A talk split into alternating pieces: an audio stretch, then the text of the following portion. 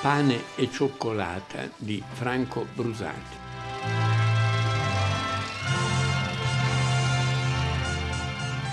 Come ti chiami? Garofoli Giovanni, innocente. E italiano. Beh, nessuno è perfetto, signor commissario. Dove lavori? Ristorante Borivace, so cameriere, signor commissario. Annuale? Magari. Stagionale, sto in broa, poi si vede. Prima cosa facevi? Lavapiatti, come si dice, squadra. Prima di Borivare. Ah, ho fatto un po' di tutto, signor commissario. Manuale, stradino, carpentiere. Ho dormito due anni nelle baracche. Perché? Ci stavi male? Per carità, c'era anche il letto. No, dico che altro ci doveva essere.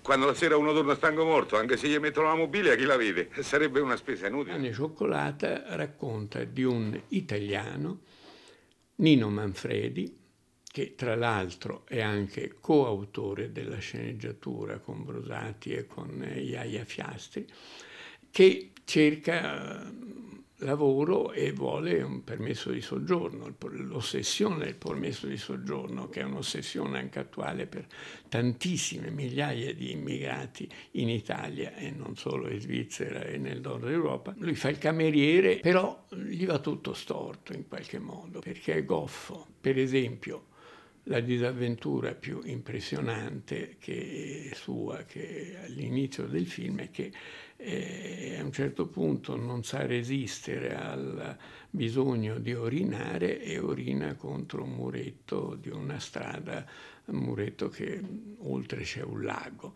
e una signora che in quel momento sta facendo una fotografia al marito, eccetera, riprende questa immagine, la dà a un poliziotto e lui ovviamente questa cosa è uno scandalo enorme, per cui eh, insomma, rischia il posto di lavoro e tutto il resto. È amico di una emigrata interpretata da Anna Carina, un'emigrata eh, greca che ha un bambino e che è una sorta di dirimpettaia, lui ha una famiglia, però insomma ha un tale bisogno di, di avere qualcosa che somiglia a un affetto, che somiglia a una famiglia, per cui si lega molto questa donna a questo bambino, ma ovviamente questa donna gli preferisce chi? Un poliziotto svizzero molto buono e molto affettuoso, che finirà per sposarla. Gli va tutto storto, è goffo, combina guai, cerca di legarsi a un miliardario italiano, interpretato da Johnny Norelli, che è un infamone che ha fatto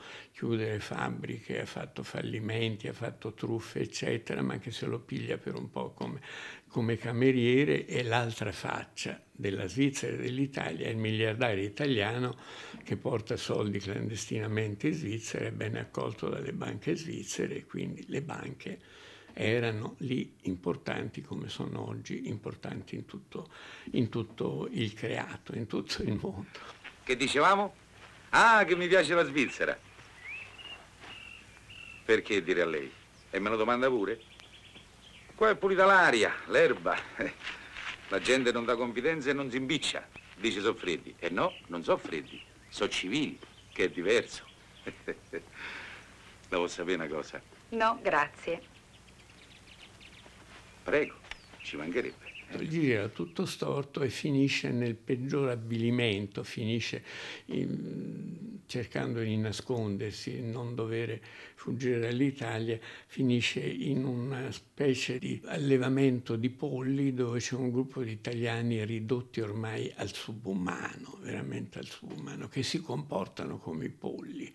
C'è un bambino che imita meravigliosamente i galli, sono, mangiano solo cose, de, de, insomma, e si ritengono, eh, come dire, salvati, perché comunque loro hanno un lavoro, hanno da mangiare, hanno da dormire, anche se sono per quello diventati dei subumani, dei marginali subumani.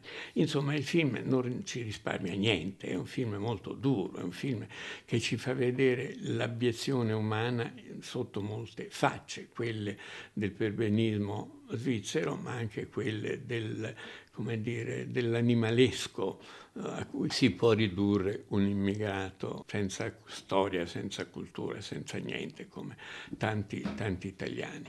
Alla fine, per reagire a tutto questo, la scena del pollaio è commentata da, dal passaggio di vicino di un gruppo di giovani eh, nudi o seminudi a cavallo, che bellissimi, biondi, stupendi, ariani, che eh, girano a cavallo nei boschi a due passi da questo specie di lager di bestie, di gente diventata bestiale. Questo conosce solo la lingua dei polli. Senti, senti come lo fa bene. Prova ancora, prova ancora. Fai sentire a Ninetta, fai sentire. No, no, grazie, ho già Oh, sentito. no, lui basta. lo può fare meglio, molto Vabbè, ma l'ha meglio. già fatto, eh, non insistete. Se non gli va, povera Guarda creatura. Michele, guarda Michele. Fa come fa Michele. Eh, lui lo può fare meglio di Michele, sai? Guarda Ah, ma pure Salvatore, guarda. Chicchirichi! Guarda Mimmo! Lui lo fa meglio di Mimmo, sai? Sì, eh?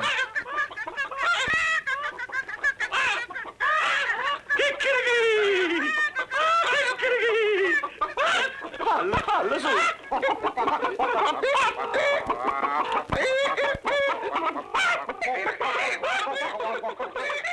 Per reagire a tutto questo il protagonista eh, si tinge i capelli e si finge svizzero. Ecco. Però qui c'è una delle scene buffe del film, quando in una eh, trattoria, in un'osteria c'è la televisione, una importante gara di calcio tra Italia e Germania o Italia e Svizzera, lui non resiste e quando gli italiani fanno gol esplode e anche lì deve fuggire perché sennò finisce male lo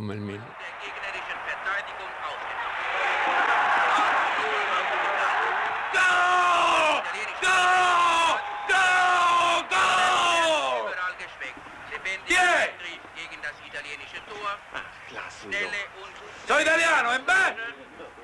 Non mi sta bene? Ciao! Che. Rettet die Situation. Chiunte, ma hanno segnato. 7-0 finisce sta partita. Anche 8 se ci hanno tempo. Mit. Ah no, non va mosse, non va mosse. Bene. Sto qui per questo, bene. Bo bo bo bo bo bo. Che bo bo bo, che vuol dire bo bo bo? Io parlo quando mi pare. Che vuol dire bo bo bo? alla fine decide di tornare in Italia, nonostante Anna Carina, la, la- la giovane greca, gli abbia trovato, grazie al suo eh, futuro marito, eh, che è un uomo gentile e buono, la possibilità di avere un permesso di soggiorno. Finalmente lui decide no, basta, sono stufo, torno in Italia. Eh, sul treno, però, ultima scena chiave del film, sul treno c'è un gruppo di italiani che tornano in patria e che cantano basta che c'è sto sole, basta che c'è sto mare. No, scordammoci il passato, sin Napoli paesa.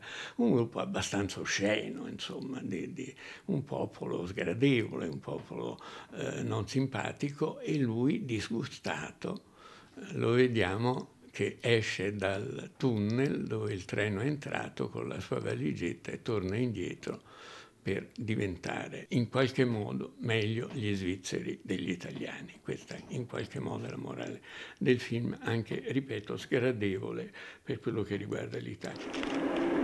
Il permesso di soggiorno. Puoi restare qui altri sei mesi e trovare tutto il lavoro che vuoi.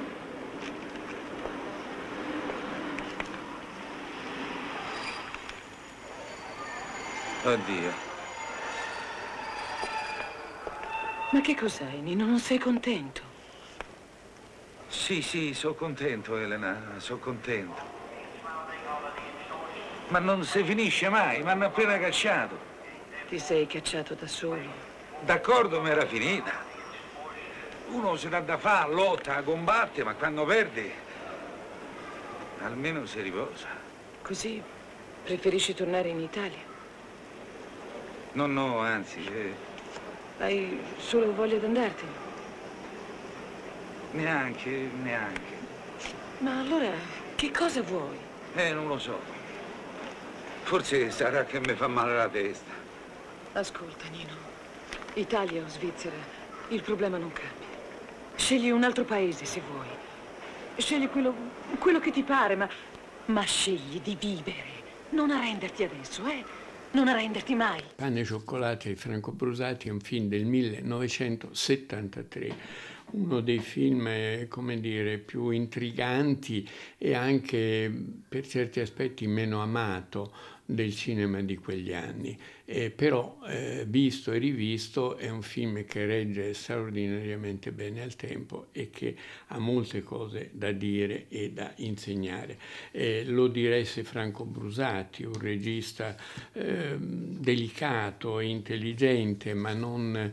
Eh, questo è il suo film migliore sicuramente, anche perché gli altri film c'è sempre un aspetto tanto vagamente gay, poi una, qualcosa di, che vuole essere antonioniano e non riesce a esserlo. Il suo film più famoso, che era anche un lavoro teatrale molto corale, Il disordine, che è una sorta di eh, quadro della società milanese degli anni del miracolo economico.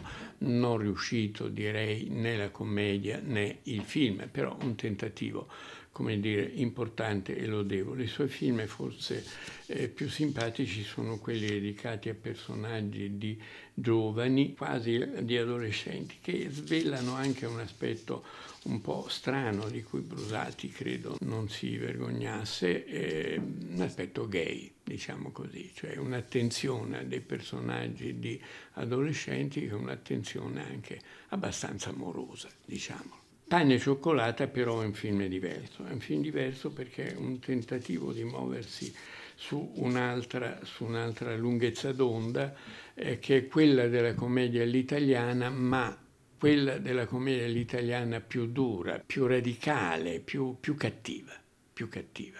Direi che va oltre Monicelli, va oltre Age Scarpelli, mm, è qualcosa che una critica sociale... Eh, come dire, disgustate in qualche modo dall'Italia.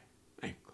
Però il film mette a confronto l'Italia con la Svizzera e ovviamente in un'epoca in cui la Svizzera ancora, nonostante la sua grande e gloriosa storia di, di eh, federalistica, nonostante eh, che avesse avuto avesse, durante la guerra e dopo un sindacato e un partito e una sinistra fortissima e di, di, di alto livello, nonostante due grandi scrittori critici efferati del, della cultura svizzera, della borghesia svizzera come Friedrich Dürrenmatt e Max Frisch, nonostante tutto questo, insomma, in Italia c'è sempre stata una eh, diffidenza e direi un pregiudizio nei confronti della Svizzera. La Svizzera eh, era una barzelletta in qualche modo, ci sentivamo superiori agli svizzeri, davamo ragione per una volta sbagliando a quel salame di Orson Welles quando in, in,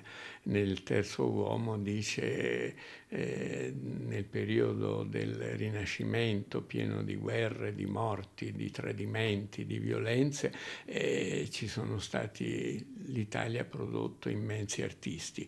Eh, tutti i decenni di pace che ha avuto, i secoli di pace che ha avuto, la Svizzera ha prodotto l'orologio a cucù. Ecco, una cosa direi che oggi chiamerei decisamente razzista. Ecco. Però, ripeto, gli italiani si sentivano molto superiori agli svizzeri e però gli svizzeri accoglievano migliaia di italiani come la Germania, come il Belgio, come il Lussemburgo, come la Francia e perfino l'Inghilterra che emigravano dalle nostre zone depresse e cercavano una, dire, una tranquillità economica per sé e per la propria famiglia in altri paesi europei. Nel dopoguerra è stato un fenomeno immenso questo. Ne parlo a ragion veduta perché i miei sono emigrati nella periferia di Parigi nel 1957 e io li ho seguiti poco tempo dopo. Scusi, signor Nino, mm. ma più che ci penso, perché gli stranieri ce l'hanno tanto con noi? Ma chi te l'ha detto? Va un po' a Milano a Torino e vede come trattano i meridionali. Mm. È che qui siamo troppi. 2 milioni di stranieri su 5 milioni di abitanti. Invasione. Sì, però se non ci fossero gli italiani che vengono a lavorare, come farebbero qua? Chiamano altri. Spagnoli, greci, slavi. Eh, ci hanno meno pretese e non fanno perdere tempo all'ospedale. Guarda il turco. Quello lavora pure se gli tagliano le mani. Il film è girato benissimo, ah, Manfredi è bravo, Manfredi eh, era eh, un altro dei colonnelli della commedia italiana, l'ultimo, certo non è Gasman, non è Surdi e non è Tognazzi e non è neanche Mastroianni, però aveva un suo talento. E oltre a Pane e Cioccolata voglio ricordare un suo film come regista eh, che è Per grazia ricevuta, un film in cui lui rievoca un po' il suo passato sciociaro, la sua infanzia sciociara ed è un film delicato e, e, e giusto, di una tonalità giusta nel rievocare un mondo povero italiano non disgustoso come il mondo povero italiano che ci fa vedere in alcune scene di pane e cioccolato. Oggi a me, dimani a basta che c'è sto sole, che c'è rimasto mare, una denna ancora ancora, una canzone per cantare, che avuta, avuta, avuta, che da da da da da, scordandoci ho passata, si mi basta che c'è sto sole, che c'è rimasto mare, una lenna ancora ancora, una canzone per cantare. Chiarura, ura, ura, chiara, la, la, la, la, scordamoci passata, si mirava la